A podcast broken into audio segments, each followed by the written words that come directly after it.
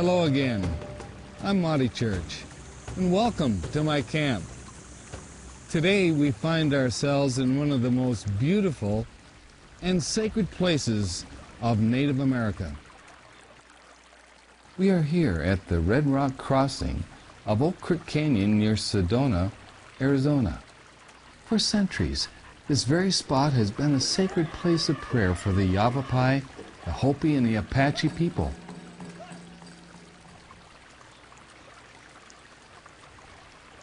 These rocks across the river from where I'm sitting are known as the Red Rocks of Prayer.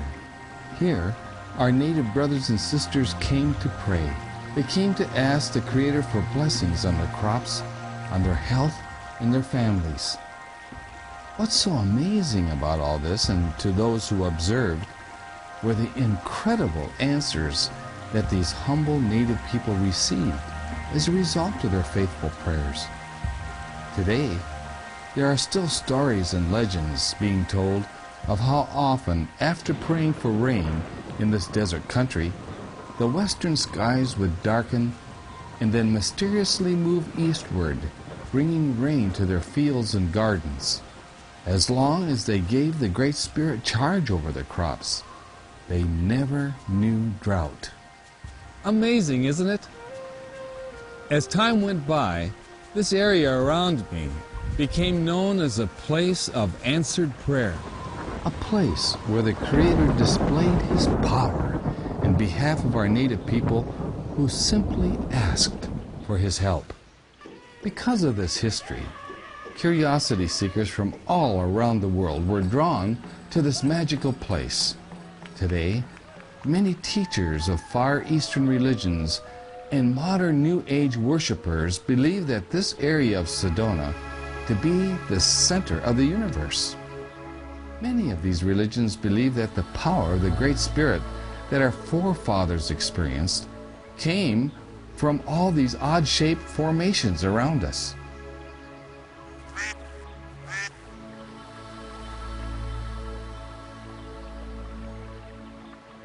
It's amazing to me how these philosophies and different religions and their teachings have very little to do with simply just coming to the Creator and asking for help. This very fact has been frustrating to our native forefathers to the place that today, Hopi people, for example, keep their worship ceremonies and prayers highly secretive, away from the complexity and glitter of these many New Age wannabe Indians. I've noticed that so often, when mankind strays away from a direct relationship with the Creator, he begins worshiping the created things in their quest for help and happiness. So often we forget that our God who created all things is the one who's in charge of all things. And He is the only one that can give us strength and see us through our struggles.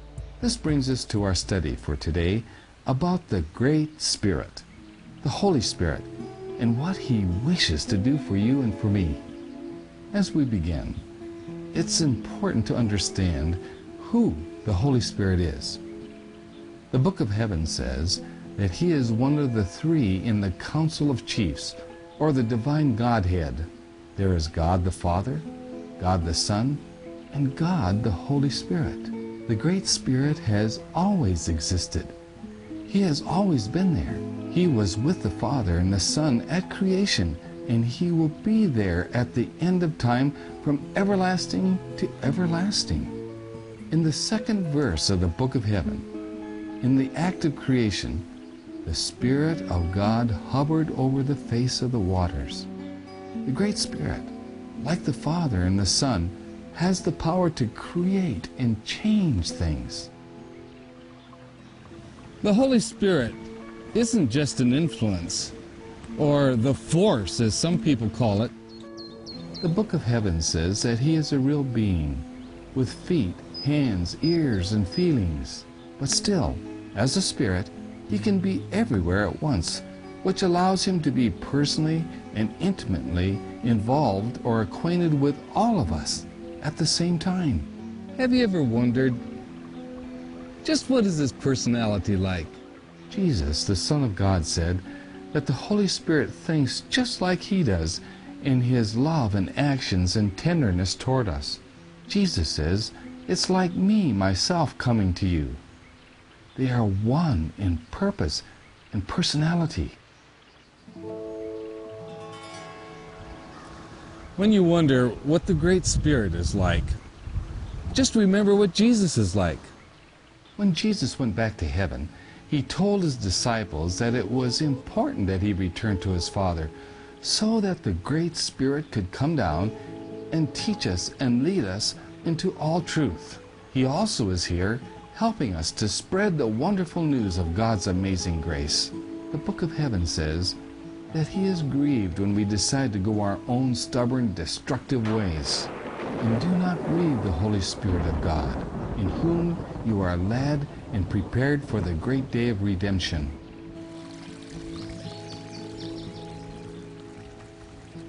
It's exciting to realize that the Great Spirit is like a river of blessing who longs to give wonderful gifts to each one of us now. All good gifts come from the Father above and are given to us by the Great Spirit. We can spend hours now talking about the gifts of the Great Spirit, but today, let me share with you the most important ones that are necessary for our spiritual growth. The first gift of the Great Spirit is the gift of truth.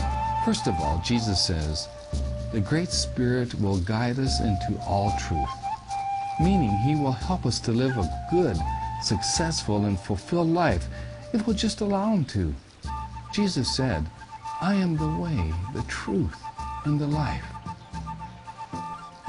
The Holy Spirit will work to change and develop our characters. And when He does, He'll make us just like Jesus, who is the truth.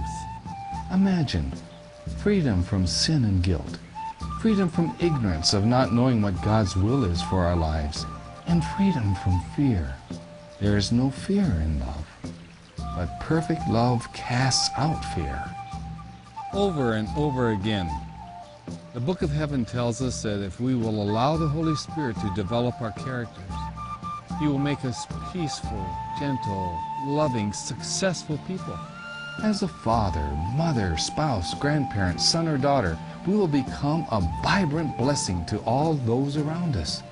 I want that. I need that. Don't you? Another gift of the Great Spirit is the gift of love. One sure evidence that we're being led by the Great Spirit will be seen in how we treat each other. You see, because of our natural selfish nature, it's impossible on our own to be truly loving and kind to others, even at times with our spouses and family members. We must have help outside of ourselves if we want to be forgiving and understanding. Love for others is one of the gifts that the Great Spirit will give us if we'll keep our hearts and minds open to His leading. I know this for myself because at times it's been hard for me to love certain people who've been unkind or have taken advantage of me or have lied to me. Oftentimes I have to take these people to the Lord in prayer. And when I do, the Holy Spirit puts kind thoughts in my mind towards these people. Then amazingly, I begin to have thoughts of how I can help that person rather than just being angry towards them. Many spouses have told me how, after they have given to the Lord their anger and their hurt, that their marriages were saved and became happy again, even when the spouse may have been unfaithful or cruel to them. Love, you see, is a gift that the Great Spirit gives to us. It's not in our own selfish natures to give. We need the help of the Great Spirit for the sake of our marriages, for the sake of our tender-hearted children, and for those we live and associate with in order to have a generally happy life. Besides the gift of truth and the gift of love, the Great Spirit wishes us to have the gift of a new mind. The Book of Heaven says, Don't be conformed to this world, but be transformed by the renewing of your mind, that you may prove what is the good and acceptable, perfect will of God. He will change our attitudes and our dispositions. He will deliver us from poor habits and addictions. The Great Spirit will perform miracles in our behalf if we'll just turn to Him day by day and moment by moment. I want you to meet my friend Herb Dejerly. When he and his wife chose to let the Great Spirit lead in their life, they experienced the change of a new mind. Let Herb tell you about it. I was very caught up in a lot of uh, addictions and bondage. I just call it bondage because the cover, bondage covers a whole gamut of things, whether it be uh, sexual addiction or uh, uh, drug addiction or smoking or, or drinking, which I had all of those things in my life at the time.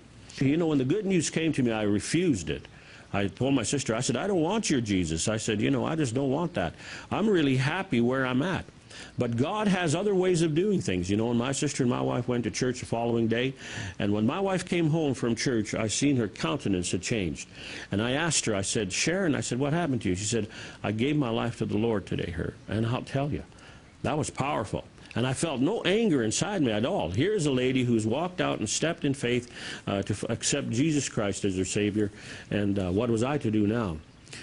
He who had refused the Lord the day before. I didn't want him. And yet now the next day I'm invited to go to a, uh, um, a crusade by the same minister. And so I, uh, I, not even reluctantly, I just went. They picked me up and everything, and I went down to this bar. It was below a bar, you know, and, and that's where he was holding his little meeting, where I used to play in the band upstairs at one time, you know. And here we are down below there, and uh, altar call came, and um, boy, I started, I started weeping. And um, I began to stand up. And as I began to stand up, something divine, I always liken this as I, I had given my life to Jesus right there in my seat. I, I just had to go through some other things down at the altar. But I gave my life to the Lord right there when I sat in that chair. And this divine hand, it seemed like, picked me up the rest of the way. It seemed like I had given my life already in my heart as I began to stand up, and I had dipped my feet into the Jordan already. And it pulled me up the rest of the way. And it was like He said, You're mine now, you're mine. And I walked, and I walked to the altar, and I started talking to him, and I said, Listen, man, if that's the way you want it, Lord, I said, That's the way you're going to get it, but I ain't going to fool around with you. I'm going to give it all to you. You're going to have to help me in my addictions. You're going to have to take my liquor and you're going to have to take everything that I have away from me tonight. Because I ain't going to be a halfway Christian for you. I said, it's all or nothing. And I walked to the altar and I laid myself bare before him. And the most beautiful feeling come over me. And I went home that night and I told my wife too. I said, honey, I gave my life to Jesus. He just took everything away. I mean, just everything. We were just uh, living. Two weeks prior to that, there was 30 people in my home drinking with guitars, and two weeks or three weeks later, there's 30 people in my home playing guitars, lifting up the name of Jesus Christ. There was a transformation that had happened, a real transformation. You see, a person relationship means deep down inside here. That's where you change. It's at home in your heart. It's a thing of your heart. That's what a person relationship with means with Jesus Christ. You can't make it into heaven by tradition. No matter how long you've been in one denomination, you can't make it in there. You have to have that personal change in your heart with the Lord. You have to invite Him. You have to have that born again experience that it says in the Bible. And that's what I went through. I didn't understand it, but that's what I went through. And as I studied the Word of God years later, I found out that what I had done was correct. When that had happened to me, a voice came into my head, and it told me, it said, Don't do that. Don't do that, it said. You're making a fool of yourself. Don't do that. But even in my two months of walking with Christ, I knew enough. Someplace deep down in here, I rebuked him and I said, No, I am going to worship my Father. And I rebuked the enemy in the name of Jesus Christ. And I continued to walk on. I knew that God was not going to stop me at that moment from lifting him up in praise, no matter where it is. I was loving him right from the depths of my being. I was giving him my all to him, thanking him for where he had brought me out of. What has He done for me? He has given me a hope. But I don't even call it hope anymore. I'm just satisfied knowing that I'm going to be there. There's no hope anymore for me. I just know I'm going to be there.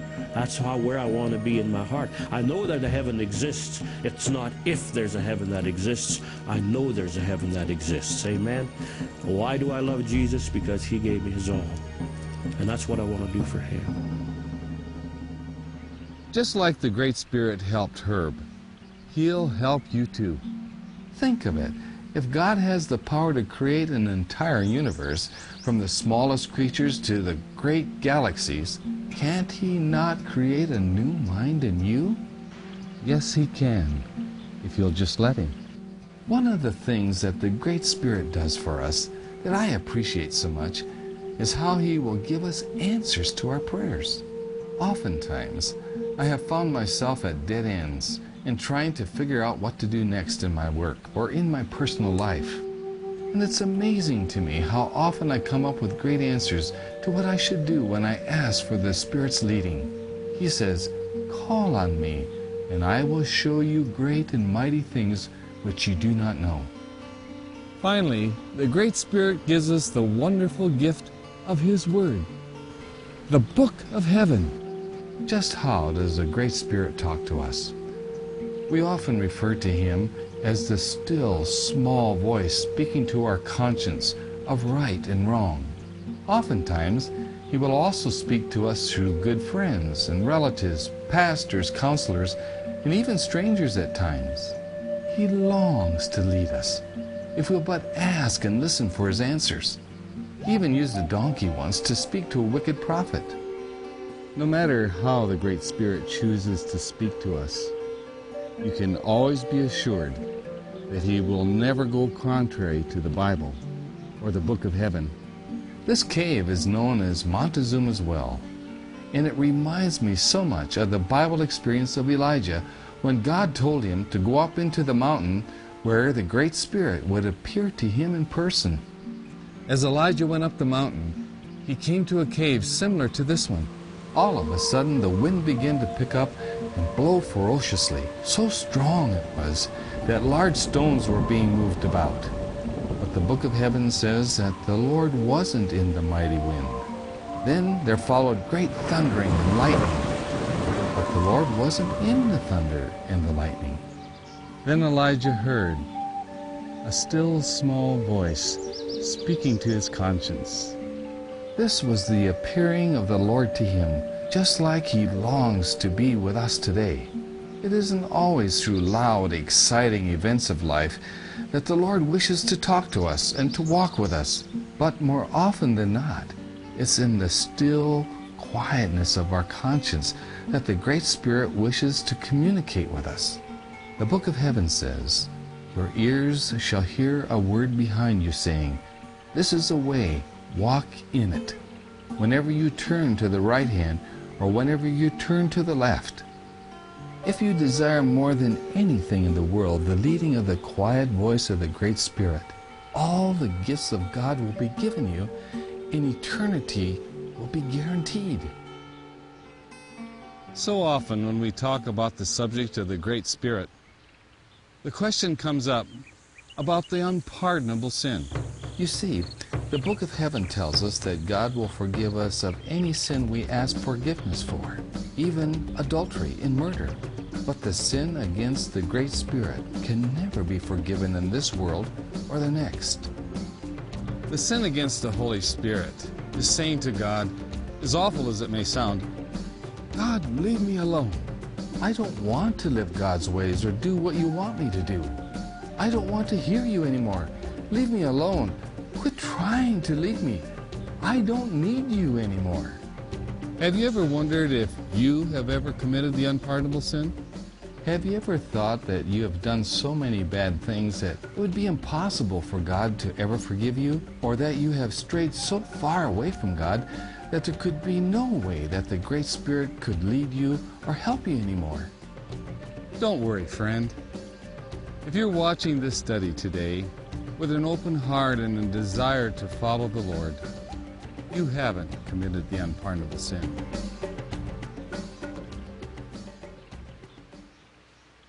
All the Great Spirit is wanting is a chance to love you, to help you, and to forgive you. Won't you let Him? Should you have any fears about the unpardonable sin, bring them simply and honestly in prayer to Him in your own way, just like our forefathers did here in prayer, and the great Spirit God will come close to you and answer your every need. He has promised. So don't be afraid. Whoever confesses that Jesus is the Son of God, God abides in him, and he in God. And we have known and believed the love that God has for us. God is love. And he who abides in love abides in God, and God in him. I don't need to tell you that we are living in perilous times.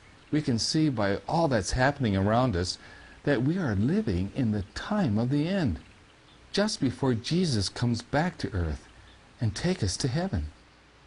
The earthquakes, the tsunamis, the wars, the horrible escalating crime, all this tells us that Jesus is coming very soon. Along with all this, the Great Spirit has told us that when we see this, we will soon be facing a time of trouble such as never was since there was a nation. The book of heaven says that the only way that we're going to make it through these troubled times is that we hold on to the Holy Spirit with everything we have. Those that do what the book of heaven says have the protection of heaven's angels and the peace that passes all understanding. The relationship that we establish now with the Lord is so critical. It's a free gift sent from heaven above to all who will accept Him. Do you want Him today? Then let Him into your heart. Satan and his evil angels are working overtime to destroy us through temptation, fear, and deception. At one time or another, you'll be forced to face the pressures of the devil against the rulers of darkness of this world, against spiritual wickedness in high places. What would you do then? We must be strong in the Lord and stand up against the wiles of the devil. How? The book of heaven says, Resist the devil, and he will flee from you. Draw near to God, and he'll draw near to you. We must stand behind the shield of faith and the great Spirit's protection, praying continually to the Spirit and standing firm against the evil one with the sword of the great Spirit, which is the Word of God. Friend, the book of heaven tells us that if we are ever going to make it through the troubled times ahead, we must understand today how to walk and to live in the Spirit. We learn this by taking our little struggles and our little perplexities to the Lord now. By doing this, we will know what to do when the big troubles come upon the earth. I believe this subject about how to be led by the Great Spirit is without a doubt the most important spiritual lesson that we can learn today. You see, if we learn to let the Great Spirit lead us in everything we do, He who created all things and guided the minds and the hands of those who wrote the book of heaven is going to make sure that everything else is going to fall in place the way it should be for us. He will make sure everything will work together for good for us throughout all our lives. All things work together for good to those who love God. Every morning, our prayer should be, Lord, take me as wholly yours. I lay all my plans at your feet.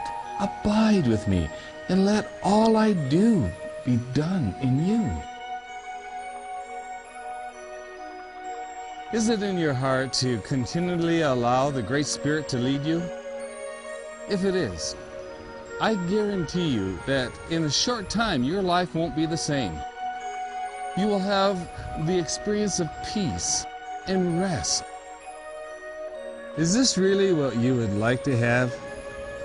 If it is, in the name of Jesus, receive it. It's yours now.